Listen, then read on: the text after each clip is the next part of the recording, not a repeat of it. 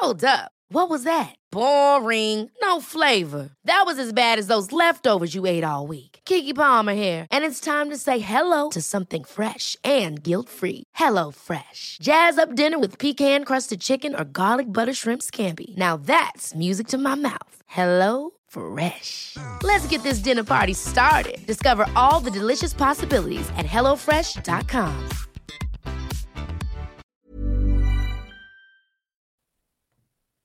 In Teil 2 dieser zweiteiligen Folge gibt es einen Special Guest für euch und am Ende auch noch ein QA. Heute geht es wieder um einige schillernde Persönlichkeiten aus der Wiener Unterwelt der 60er und 70er Jahre. Sie tragen Namen wie der Geschwinde, Notwerk Christa oder einfach Peppi. Ihr Geschäft machen sie mit illegalem Glücksspiel. Die Vorherrschaft der Stoßkönige ist hart umkämpft, mit Fäusten, Messern und auch Revolvern. Ausflüge in das Gefängnis sind keine Seltenheit, aber vielleicht gar nicht so schlimm, denn die Freunde sitzen ja auch. Ich erzähle euch die Geschichten der Schmutzerburmers Meidling. In dieser zweiteiligen Live-Folge erzähle ich euch die Geschichten der Schmutzerburmers Meidling, den Königen der Unterwelt, vom Taschner Baby, dem nie etwas so richtig gelingt, und vielen anderen, die ihre Wege kreuzen.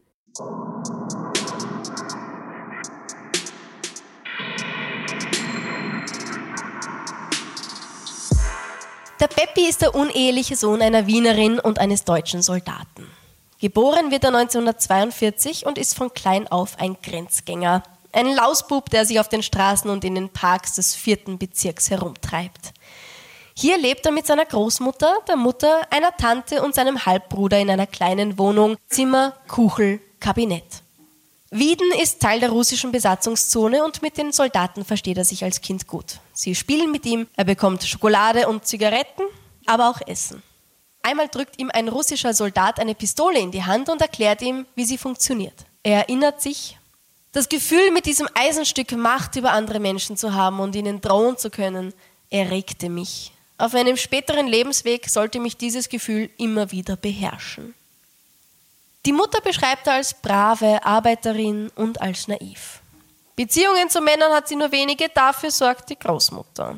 Die Familie ist groß, die Mutter hat noch 13 Geschwister, aber Kontakt gibt es zu den anderen kaum, eigentlich nur zu einer jüngeren Schwester der Mutter, die eben im Kabinett wohnt und mit Sexarbeit ihr Geld verdient. Als die Großmutter sie hinauswirft, wird das Kabinett vermietet. Haben sie also nicht mehr Platz, sondern es wohnt einfach noch irgendwer Fremder auch da. Seine Mutter ist gelernte Fleischhauerin, die später als Bäckerin und Hilfsarbeiterin in zwei großen Wiener Brotbäckereien arbeitet. Zeit für den Bub hat sie kaum und auch die Großmutter ist so beschäftigt. Sie ist nämlich Standlerin am Naschmarkt. Seinen Vater lernt der Peppi nie kennen. Er ist ein wildes Kind, nicht zu disziplinieren. Sein Verhalten ist geprägt durch das Leben auf der Straße und am Naschmarkt. Und der ist ein wahres Schlaraffenland für den Peppi und seine Spisseln. Der ersten Bande schließt er sich an, da ist er gerade mal sechs oder sieben Jahre alt. Er sagt, vom vierten Bezirk bis Meidling kannten sich die Buben und bildeten richtige Platten, wie man in Wien die Banden nennt. Ihr Revier ist hauptsächlich der Resselpark bei der TU am Karlsplatz und der Naschmarkt. Sie rauchen, ärgern Parkbesucher und Standler mit Lausbubenstreichen und schießen mit aufgebohrten Revolvern auf Tauben und Laternen. Typisches Lausbubendings. Im Übermut zerschießen sie auch 142 Fenster der TU. Das ist ein Streich, der zu weit geht. Die Polizei riegelt den Park ab und fängt die Buben ein. Es hagelt Ohrfeigen von den Beamten und sie sind gezwungen, 100 Mal, ich darf keine Fensterscheiben zerschießen, zu schreiben. Die Großmutter wird verständigt, holt ihn mit dem Besenklopfer ab und noch vor der Polizeiwache auf der Straße gibt schon die erste Trachtprügel. Geschimpft und geschrien wird bis nach Hause. Er ist ein verkommenes Subjekt, sagt sie. Ein Lausbub, aus dem nichts werden könne. Als die Mutter nach der Arbeit heimkommt, geht's weiter.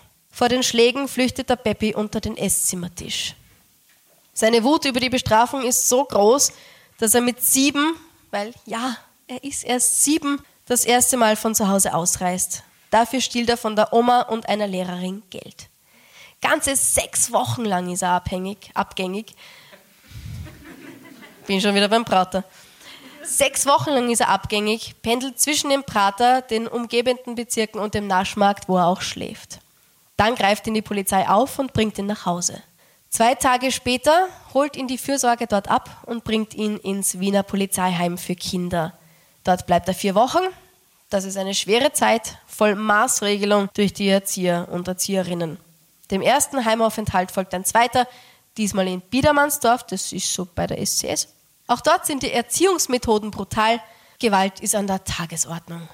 Aber der Peppi, der hat viel über das Drangsalieren von den älteren Burschen seiner Bande kennengelernt und auch von den Erziehern und Erzieherinnen und ganz ehrlich auch daheim.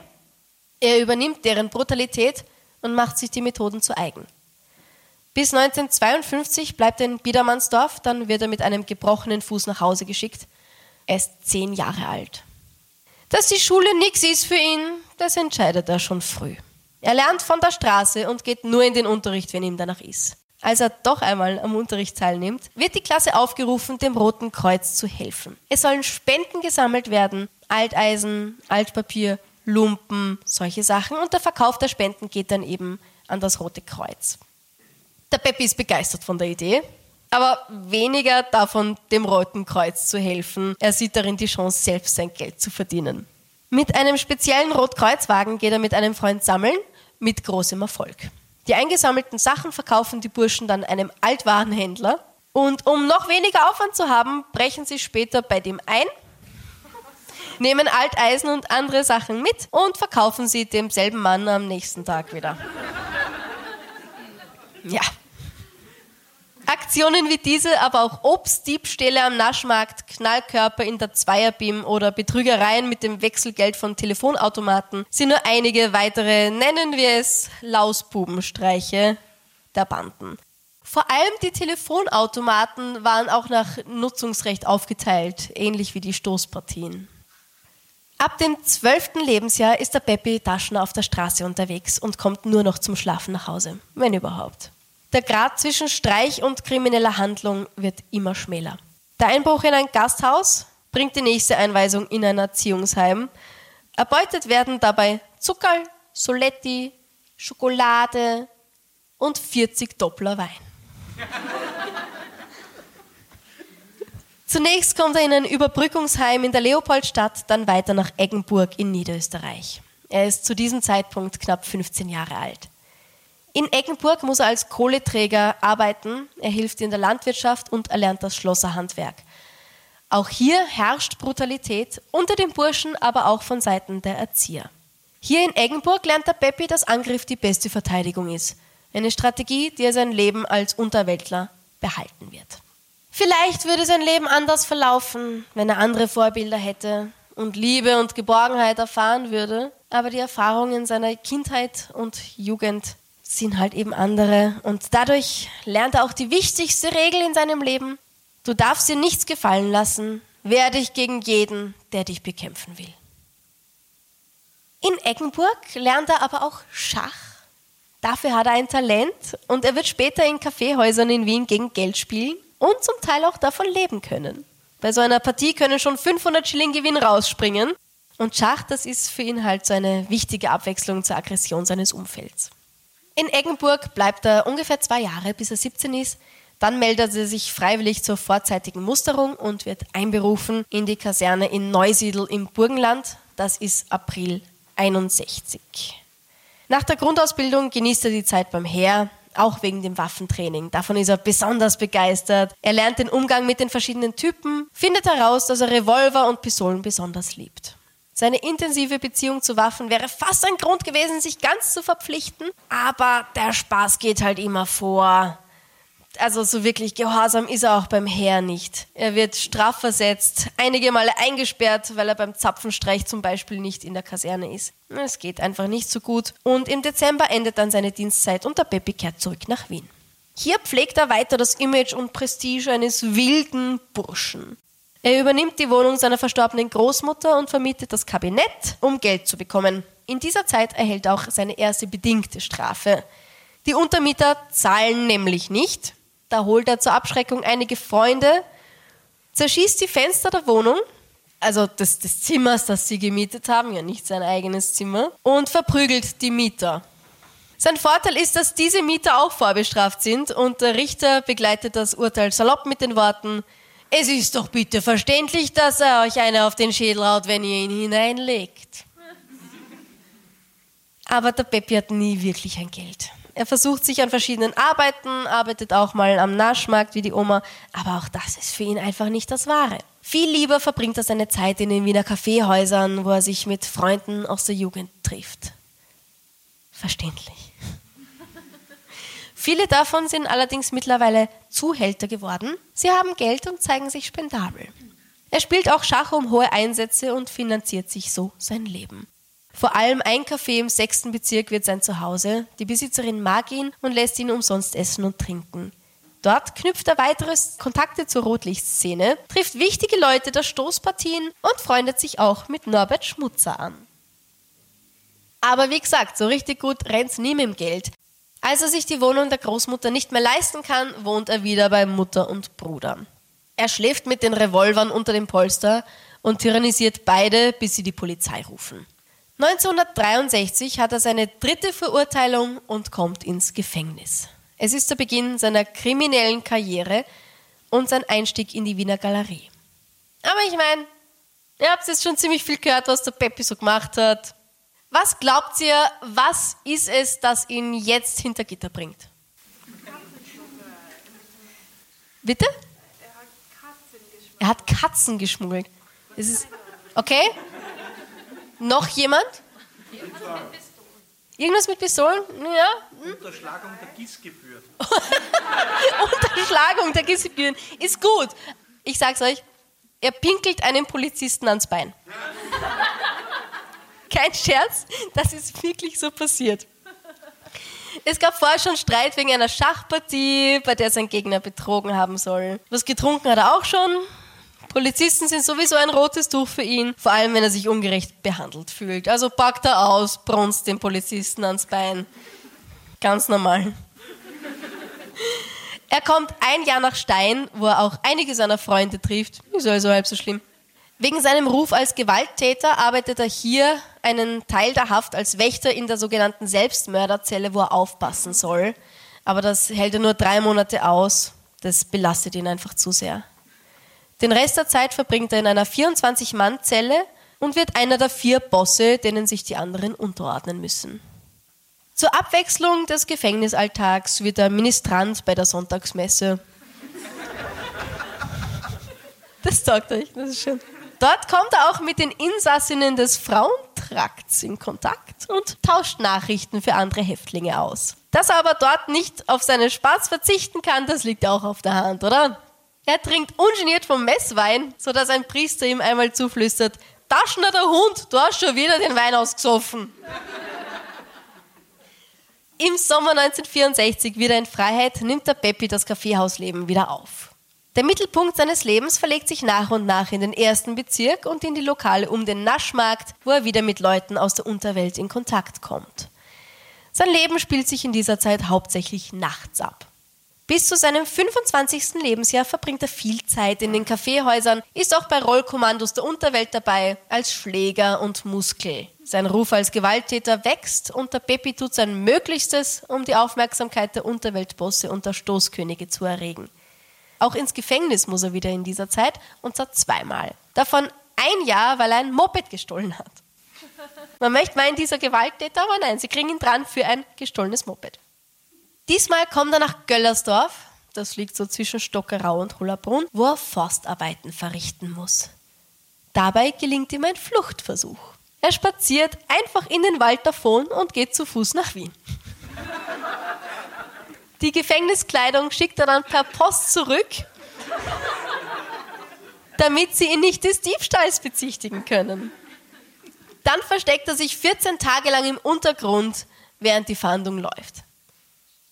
Aber was heißt Untergrund? Es ist der Peppi, er geht weiter ins Kaffeehaus. Dort wird er rein zufällig bei einer Razzia erkannt und verhaftet. Er muss zurück nach Göllersdorf, wo er vier Wochen im sogenannten Keller sitzen muss. Das ist ein acht Quadratmeter großes Loch unter Erdniveau und wird auch Korrekturzelle genannt. In Göllersdorf lernt er den Heinz Karrer kennen, einen der Stoßkönige aus Wien, den Kontrahenten vom Geschwinden. Der Peppi sagt, In der Unterwelt ist es genauso wie in höheren gesellschaftlichen Bereichen. Man muss herumgereicht und empfohlen werden, um einen Namen zu bekommen. Und zu diesem Zweck lässt er sich mit dem Heinz in eine Zelle legen und freundet sich mit ihm an. Er ist sein Vorbild und von ihm lernt er eine Menge. Gemeinsam unternehmen sie einen zweiten Ausbruchsversuch mit drei weiteren Häftlingen. Und zwar graben sie sich durch die Zellendecke durch und flüchten über den angrenzenden Dachboden. Mit Seilen aus Bettlaken überwinden sie eine Mauer und dann geht's zu Fuß nach Strebersdorf, wo sie sich aufteilen. Peppi und ein Freund fahren mit dem Zug nach Wien. Dort haben sie eine Adresse bekommen vom Heinz, an der sie neue extravagante Kleidung erhalten.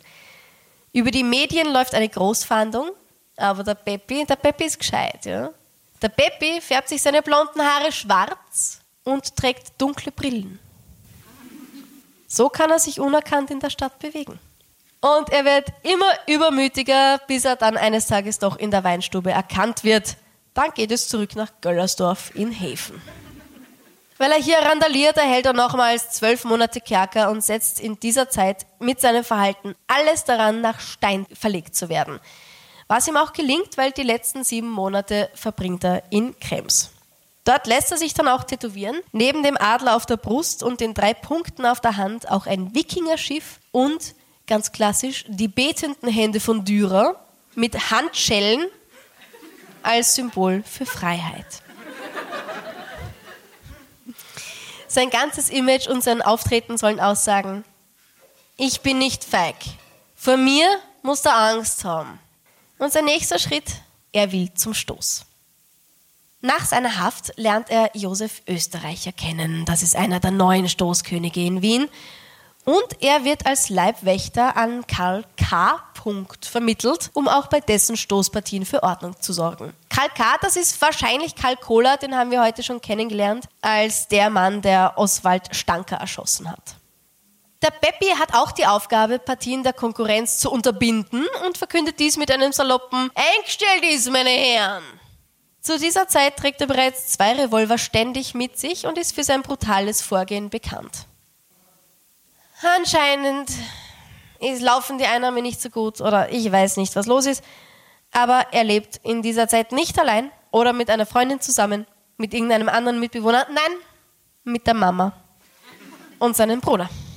Und weil er nicht aufhört, die zu tyrannisieren, wird er im März 1969 erneut wegen gefährlicher Drohung verhaftet und schließlich verurteilt. Seine Verlegung von Wien nach St. Pölten wird von acht Beamten begleitet. Er will aber viel lieber wieder nach Stein und ergreift zu drastischen Maßnahmen, um sein Ziel zu erreichen. Gequetschte Finger, aufgeschnittene Arme, Hungerstreik und er hat Erfolg. In Stein bleibt er bis März 1970, dann wird er entlassen. Seine Position in der Unterwelt ist mittlerweile so gut, dass ihn Freunde mit dem Auto abholen und nach Wien bringen als Zeichen der Anerkennung. Finde ich schön, er muss nicht mit dem Zug fahren. Er arbeitet wieder als Leibwächter für Karl, mit dem er ein gutes Verhältnis pflegt, isst und trinkt in einigen Lokalen umsonst, verdient gut und kleidet sich extravagant mit teuren Anzügen. Er ist stets gepflegt. Sein Image? Seriös, aber gefährlich. Hm, höre ich, ja, das mögen auch die Frauen. Und zu denen hat er auch in dieser Zeit natürlich intensiven Kontakt. Manchmal wahrscheinlich nicht ganz so freiwillig, weil darunter befinden sich auch viele Sexarbeiterinnen.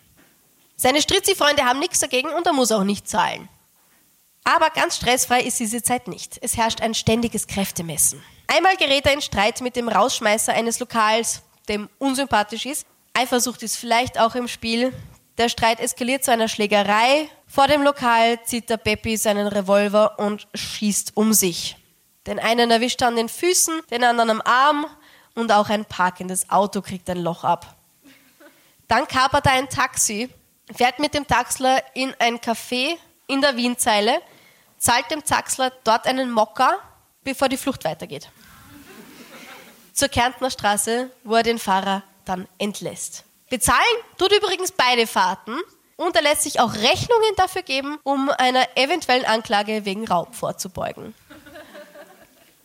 In der Kärntner Straße hilft ihm ein Bekannter. Er kleidet ihn neu ein und setzt ihn in ein Auto mit Fahrer. Die Flucht geht diesmal Richtung Deutschland. Sie können die Grenze ungehindert passieren und der Peppi meint, Mein guter Anzug, mein teures Auto und unser dezentes Benehmen ließen keinen Verdacht aufkommen. Und die Fahndung reicht halt noch nicht so weit.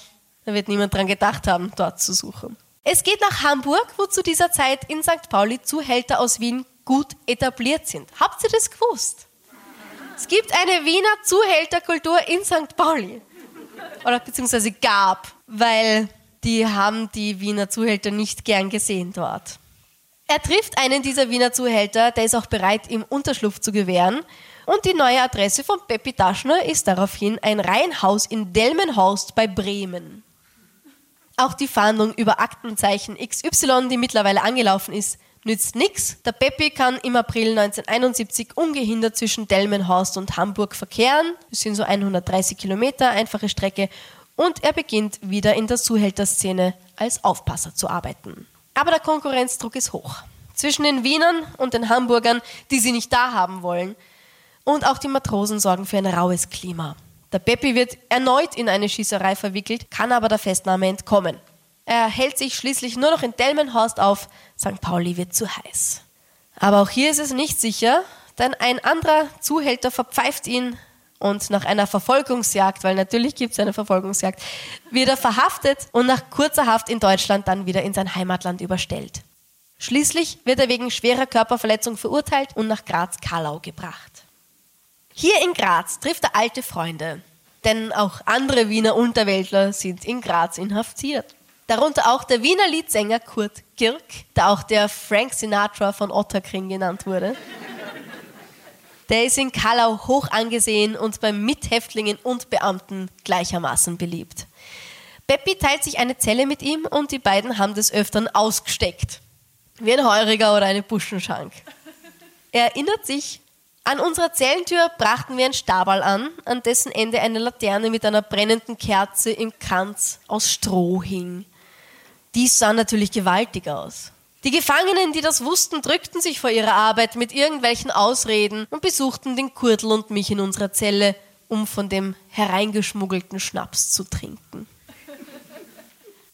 In Karlau hat der Peppi eine gute Zeit. Er spielt Schach und hält sich sogar zwei Wellensittiche. Während er einsitzt, erhält er Geld von seinen Freunden beim Stoß, wie schon zuvor, und kann sich so auch einige Annehmlichkeiten leisten. Ärger gibt es allerdings trotzdem, und zwar mit den steirischen Insassen. Es kommt zu Messerstechereien, aber der Peppi kann sich behaupten. Der Peppi kann sich immer behaupten. Er sieht sich selbst in dieser Zeit als ein Held. Und dann kommt erneut die Verlegung. Diesmal nach Stein, endlich wieder Stein. Der Peppi wird dort Hausarbeiter. Das heißt, er teilt Essen aus, putzt und spielt Kurier für andere Gefangene, denn er kann sich im Haus fast frei bewegen. Als Schmuggler betätigt er sich in dieser Zeit auch. Und in Stein trifft er jetzt auf Alois Schmutzer, den ungekrönten König von Stein. Ein Mann, mit dem sich niemand anlegen will. Er redet ihm zu, in die Bäckerei zu kommen. Dafür braucht es eine Genehmigung des Innenministeriums, damit er in der Bäckerei eine Lehre machen darf. Man hat gewisse Befürchtungen. Wahrscheinlich wegen der Messerstechereien. Aber er bekommt die Genehmigung und bald verbindet ihn eine tiefe Freundschaft mit Alois Schmutzer. Der Peppi, der hat Humor. Und er ist nicht nur deswegen beliebt, sondern auch wegen seines Einfallsreichtums. Mit Zellengenossen brennt er Schnaps, den sogenannten Pomatschka. Aber auch der Speiseplan wird einfallsreich aufgebessert und zwar mit Tauben, die durch die Zellen flattern und dann auf improvisierten Öfen zu Gulasch oder Schnitzel verarbeitet werden. It's that time of the year. Your vacation is coming up. You can already hear the beach waves, feel the warm breeze, relax, and think about work. You really, really want it all to work out while you're away. Monday.com gives you and the team that peace of mind. When all work is on one platform and everyone's in sync, things just flow wherever you are. Tap the banner to go to Monday.com. Ever catch yourself eating the same flavorless dinner three days in a row? Dreaming of something better? Well, HelloFresh is your guilt free dream come true, baby. It's me, Kiki Palmer. Let's wake up those taste buds with hot, juicy pecan crusted chicken or garlic butter shrimp scampi. Mm. Hello Fresh. Stop dreaming of all the delicious possibilities and dig in at HelloFresh.com. Let's get this dinner party started.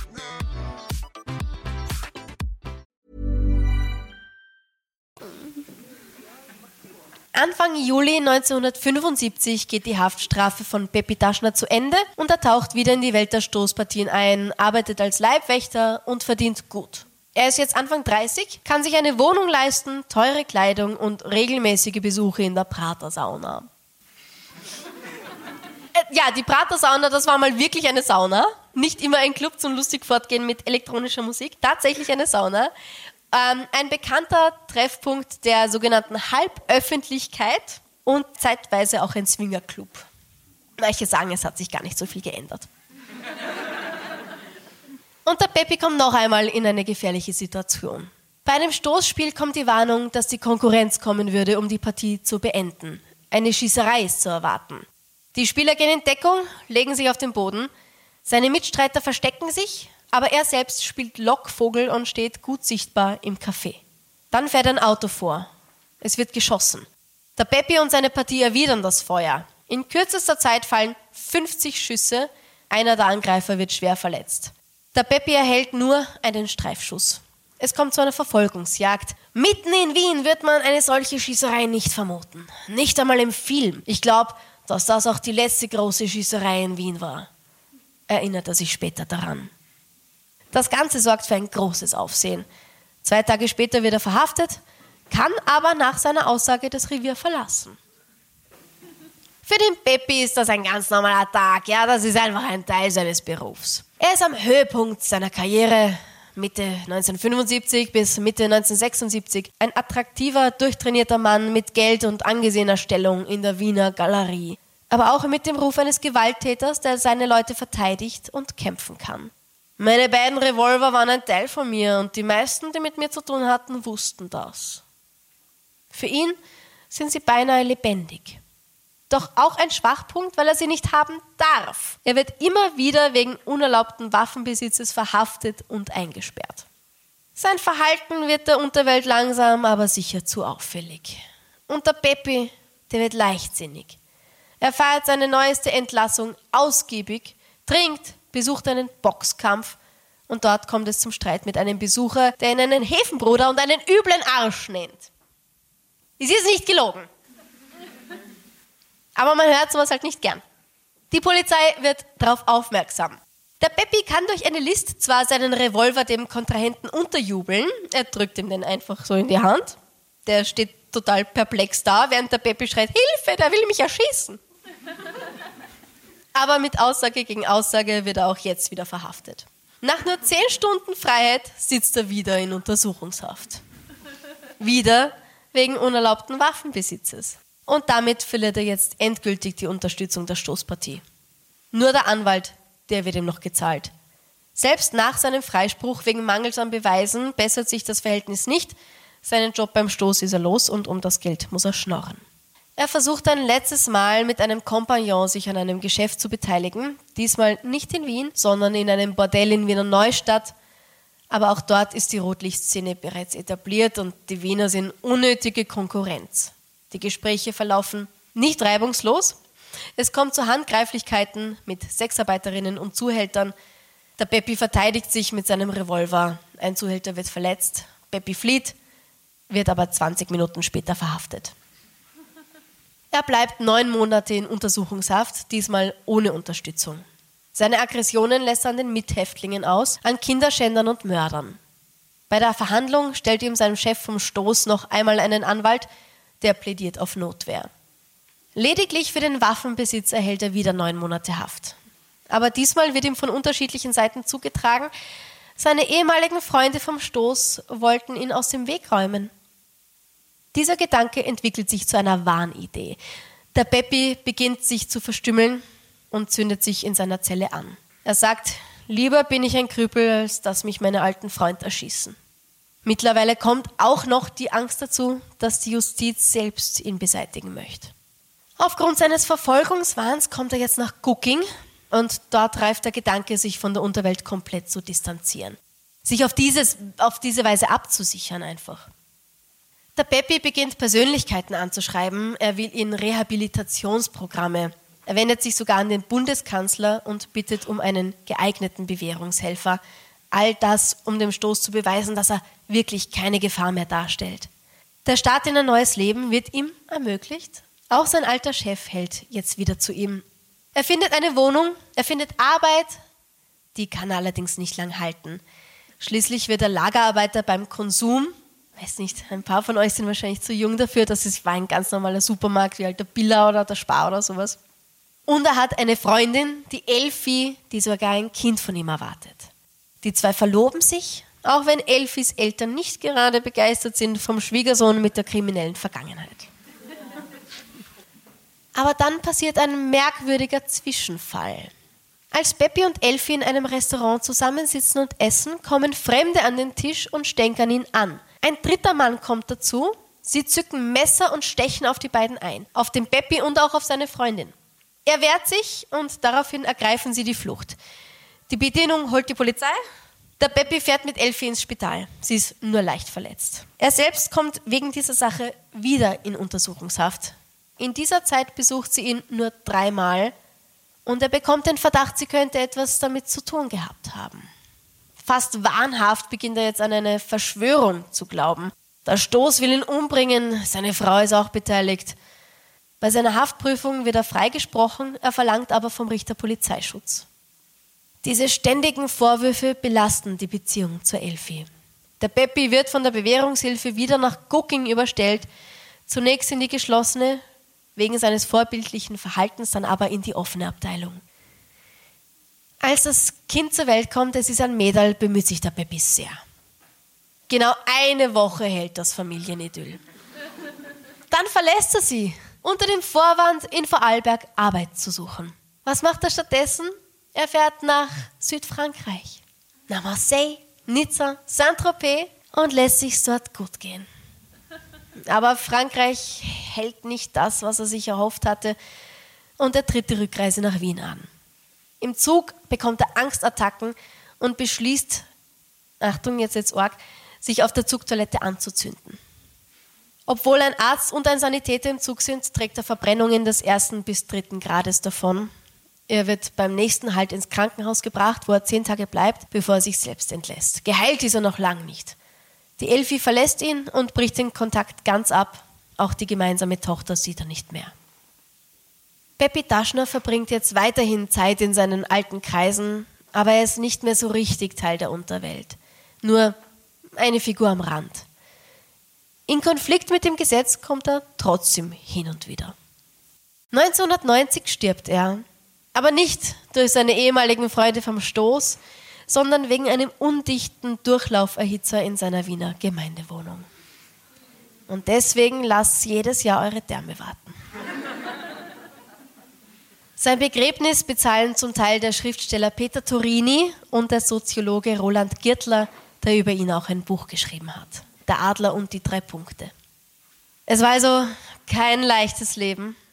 Aber trotz allem hat der Pepi Taschner, genau wie die Schmutzerburm oder der Oswald Stanker, als bodenständiger Ganove gegolten.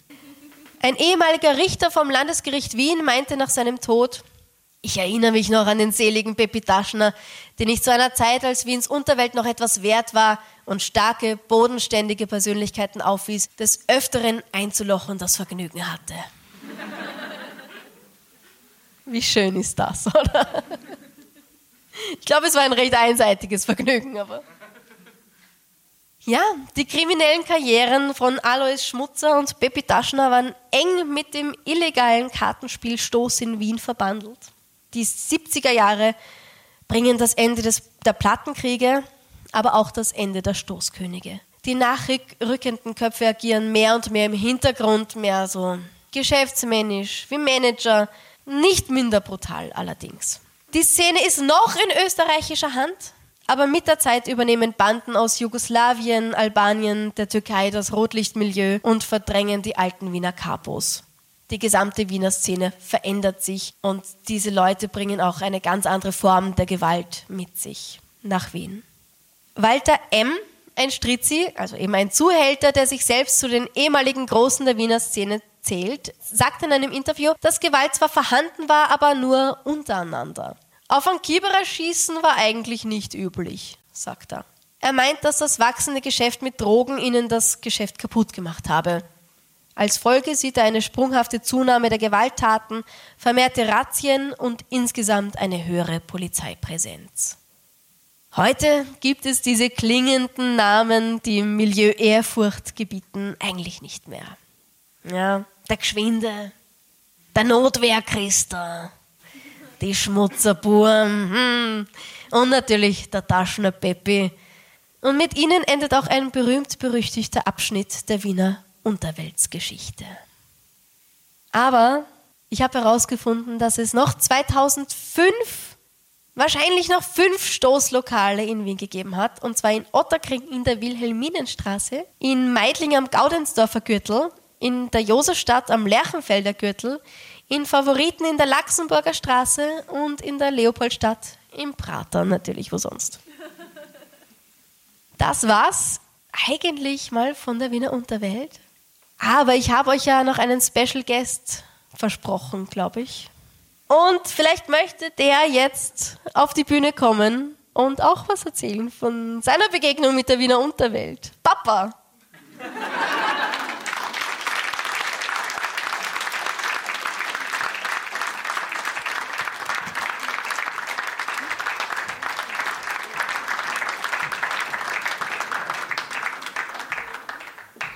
Und zwar haben wir hier auch was mitgebracht. Das ist leider ein bisschen zu klein natürlich, als dass ihr es lesen könntet. Darum werde ich es euch vorlesen.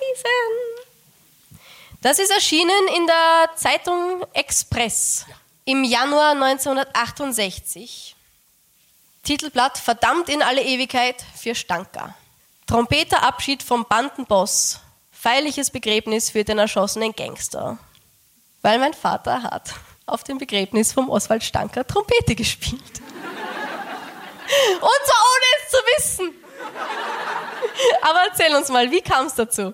Naja, das war so. Es kam ein Anruf äh, an die Musikakademie, dass ein Trompeter für ein Begräbnis am Otterkringer Friedhof gebraucht wird, der den Zapfenstreich aus Verdammt in alle Ewigkeit spielen soll.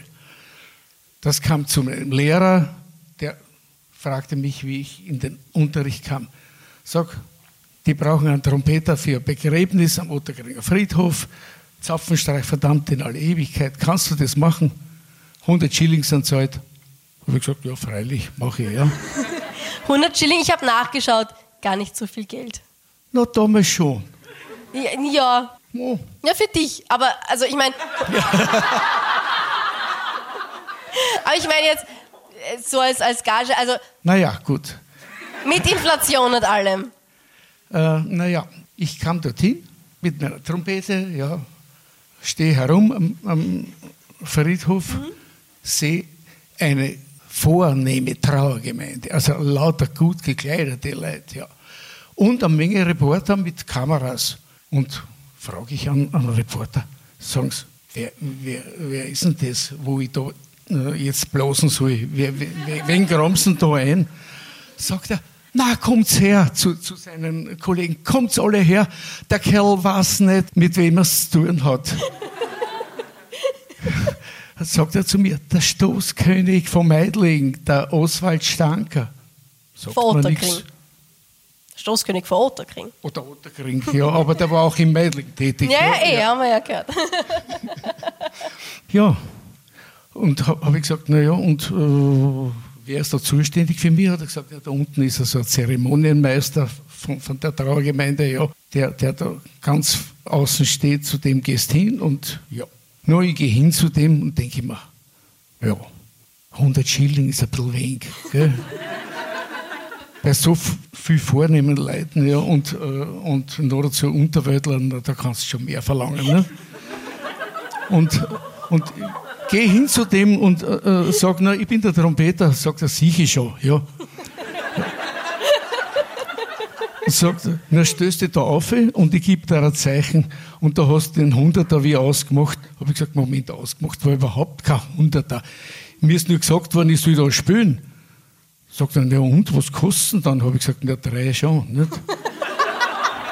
So, das war das, äh, der Anfang einer äh, ja, unter, Musikkarriere. unter, Unterweltkarriere sozusagen. Du bist Ja. wahrscheinlich der einzige Mensch, der sich traute hinzugehen, wenn er weiß, das sind gefährliche Menschen und sagt, ja, ich will aber mehr Geld. Na so gut, ich habe dort, ich hab dort blasen, ja, ja. Und dann bin ich wieder in, Un- in den Unterricht gekommen zu meinem Lehrer und der sagt, na wie war's? Habe ich gesagt, ja, geht schon in Ordnung. Ist, äh, hat er gesagt, hast du einen Hunderter gekriegt? Habe ich gesagt, nein, ich habe einer gesagt, drei kostet. Hat er gesagt, bist du narrisch? Erst, die bringen die vielleicht um auch noch. Habe ich gesagt, nein, das hätten sie sicher nicht gemacht, weil es ist ja ständig einer begraben worden von denen. Und da hätten sie mich vielleicht nochmal braucht. Perfekt, danke.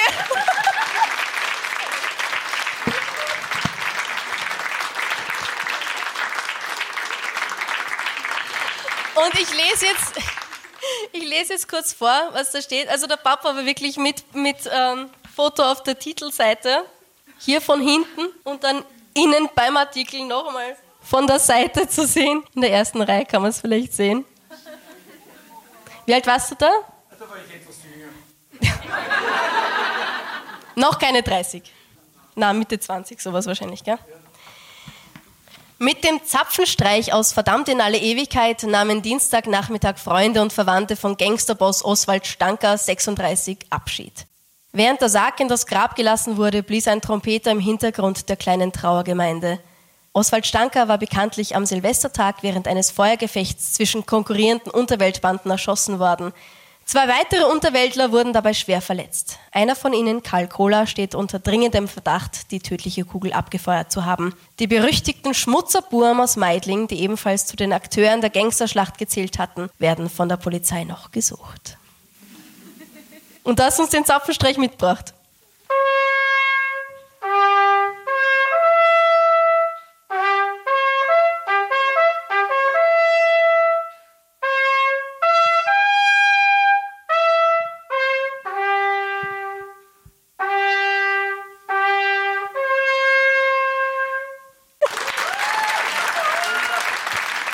Super, danke. Ja, vielen Dank, äh, Franziska, für den spannenden Ausflug in die Wiener Unterwelt und vielen Dank an den Herrn Papa für den Zapfenstreich. Wir haben noch nicht ganz Zapfenstreich. Wir haben jetzt noch Zeit für ein QA. Wir werden das Mikro rumreichen und ihr könnt gerne Fragen an die Franziska stellen, die euch auf der Zunge prellen. Prellen, brennen. Ich werde vielleicht mit einer Einstiegsfrage beginnen. Franziska, wie bist du überhaupt auf die Idee gekommen, einen True Crime Podcast zu machen? Ich bin so viel Zug gefahren. 2018 und da habe ich True Crime Podcasts gehört auf Englisch und habe mir gedacht, aha, na ja, cool, aber gibt es das eigentlich auch auf Deutsch? Ich habe nichts gefunden. Bei der normalen Spotify-Suche habe ich einfach nichts gefunden.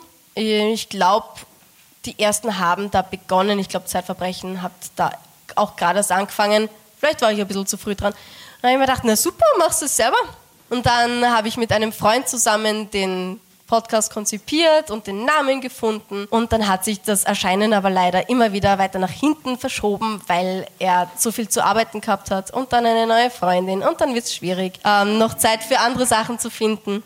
Und ja, deswegen ist dann, sind die ersten Folgen im Dezember 2019 erschienen. Also vor ziemlich genau Drei Jahren. Ja, genau. Jubiläum. Haben wir eine Frage aus dem Publikum? Ich sehe leider gar nichts. Wie kamst du zu deinen Quellen? Oh, ähm, Also welche Quellen verwendest du genau? Google ist dein Freund. Nein, also ganz ehrlich, ja, wirklich, Google ist eh immer dein Freund heutzutage. Und jetzt zum Beispiel da für diesen Text habe ich ein Buch gehabt, eben über den Peppi Taschner. Vieles gibt es als E-Book, was dann sehr viel praktischer ist, als in irgendeine Bibliothek zu laufen und sich irgendwas herauszusuchen. Und ganz viele Zeitungsartikel gibt es zum Glück auch online zu finden. Ich wollte dich auch fragen, eben, wie, wie du die Auswahlkriterien, also wie und wo du die Fälle findest und, und was deine Auswahlkriterien sind, wo du dann sagst, das eignet sich gut für einen Podcast.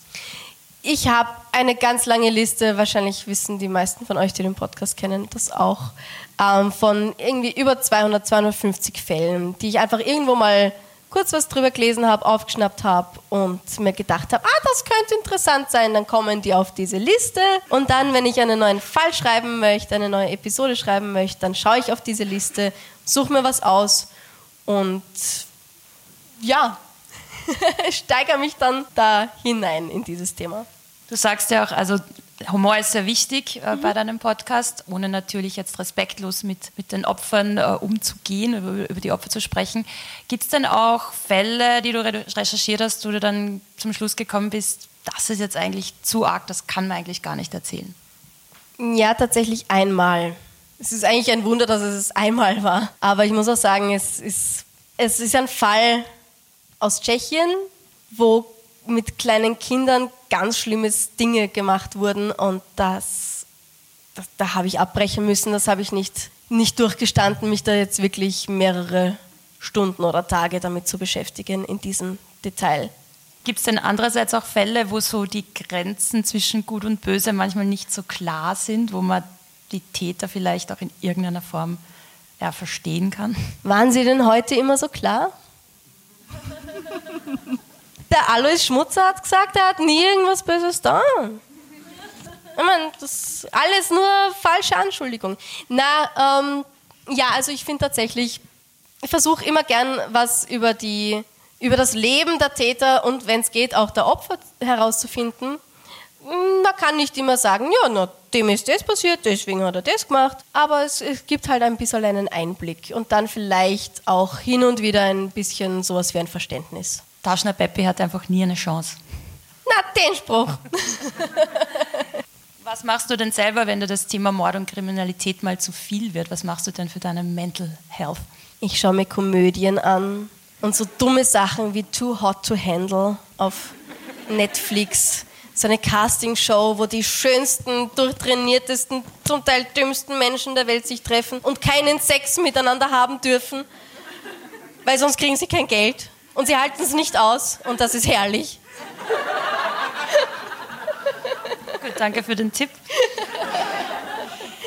Du sagst auch, äh, dass du das Beste tust, dein Bestes tust, um Fakten von grausamen Verbrechen klar darzustellen und hoffst, dass du vielleicht sogar dazu beitragen kannst, das ein oder andere Verbrechen in Zukunft zu verhindern. Wenn man sich jetzt die Mutter aller True Crime Podcasts Serial anschaut, da ist erst heuer der mutmaßliche Täter freigesprochen worden, nicht zuletzt wegen der Recherche- und Aufklärungsarbeit, die Sarah Koenig da geleistet hat. Jetzt ist es aber halt so, dass das nicht ganz unumstritten ist. Es gibt ja diese schwierige Diskussion, ob True Crime Podcasts jetzt noble Aufklärungsarbeit leisten oder, oder sich doch am menschlichen Leid äh, bedienen. Wie siehst du das?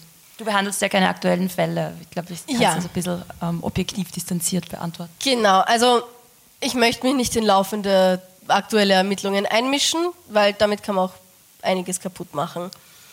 Wahrscheinlich werde ich auch keinen Fall aufklären können, auch wenn ich mich manchmal bei der Arbeit ein bisschen wie ein Detektiv fühle. Und das ist ein schönes Gefühl. Gerade bei den ungelösten Fällen denke ich mir so, ja, aber, mm, aber da, da hätten sie doch das und warum nicht? Und eigentlich müsste ich jetzt den Mörder finden und ich tue es nie. Glaube ich. Aber ich finde, also ich, ich habe mich auch immer bemüht, ein bisschen Aufklärungsarbeit zu leisten in die Richtung hin, was macht eine Sekte, eine High Control Group aus? Wie kann ich mich verhalten, wenn mein Kollege, meine Freundin, meine Schwägerin in die Fänge von solchen Leuten gerät? Was kann ich eben tun? Oder auch, was sind die Anzeichen von häuslicher Gewalt? Weil ganz viele Leute sagen, ich weiß gar nicht, ob das, was mein Freund macht, schon häusliche Gewalt ist. Kann, darf ich mich schon beschweren? Die Antwort darauf ist ja wenn du schon so fragst, ja, auf jeden Fall. Ähm, also da muss man einfach auch immer wieder drüber reden, damit es den Leuten bewusst wird, was auch ihre Möglichkeiten dann sind. Noch eine Frage aus dem Publikum. Wie kam dir die Idee zum Extrablatt? Weil halt die Fälle in den Episoden immer etwas älter sind, haben wir einfach gesagt, ja, wäre es nicht lustig, auch über was Aktuelleres zu reden. Und der Gedanke dahinter war auch, dass ich gemeint habe, aber es wäre doch so schön, wenn wir vielleicht von Leuten selbst ihre Erfahrungen auch bekommen könnten. Und da haben ganz viele tolle Leute ihre eigenen persönlich erlebten Geschichten eingeschickt. Und auch daraus kann man wieder was lernen oder sich selber darin erkennen. Noch eine Frage? Ähm, also ich kann gut nachvollziehen, dass man die Quellen über Google und so findet, aber du hast ja ganz viele alte Fälle Mhm. und sagst, du hast diese lange Liste. Ich frage mich, wie du auf die, über die stolperst, dass du so eine lange Liste findest. Ist das über die Recherchen oder? Ja, also oft komme ich von einem Fall dann auf einen anderen, den ich wieder auf die Liste dazuschreiben kann und so. Aber es kommen auch E-Mails rein und die Leute sagen, hey, hast du schon von dem gehört? Und dann sage ich ja oder nein. Und ähm, also manchmal heißt es, hey, hast du schon von Ted Bundy gehört? Sag, Ja.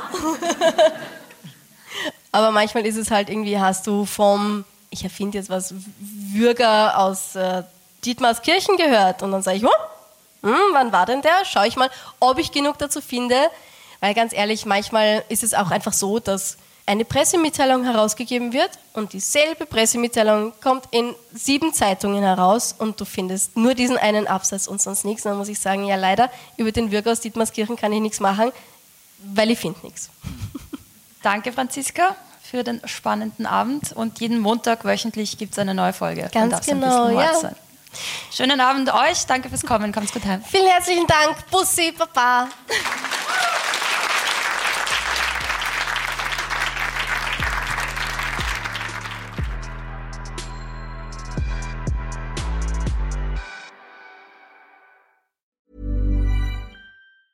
Ever catch yourself eating the same flavorless dinner three days in a row? Dreaming of something better? Well, HelloFresh is your guilt-free dream come true, baby. It's me, Kiki Palmer. Let's wake up those taste buds with hot, juicy pecan-crusted chicken or garlic butter shrimp scampi. Mm. Hello Fresh. Stop dreaming of all the delicious possibilities and dig in at HelloFresh.com. Let's get this dinner party started.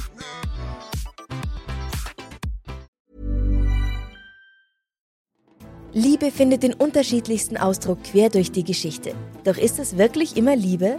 Lasst uns über Sex sprechen. Von skandalösen Stories aus der Antike über die Geschichte von Fetischen bis hin zu den unanständigen Geheimnissen berühmter Personen. Bei Liebesgeschichte gehen wir der Entwicklung der menschlichen Sexualität auf den Grund. Unterhaltsam, lehrreich und im besten Sinne des Wortes tabulos stellt Franziska Singer, das bin ich, jede Woche die Frage, wer, wann, mit wem und wie. Wer Liebesgeschichte überall, wo es Podcasts gibt.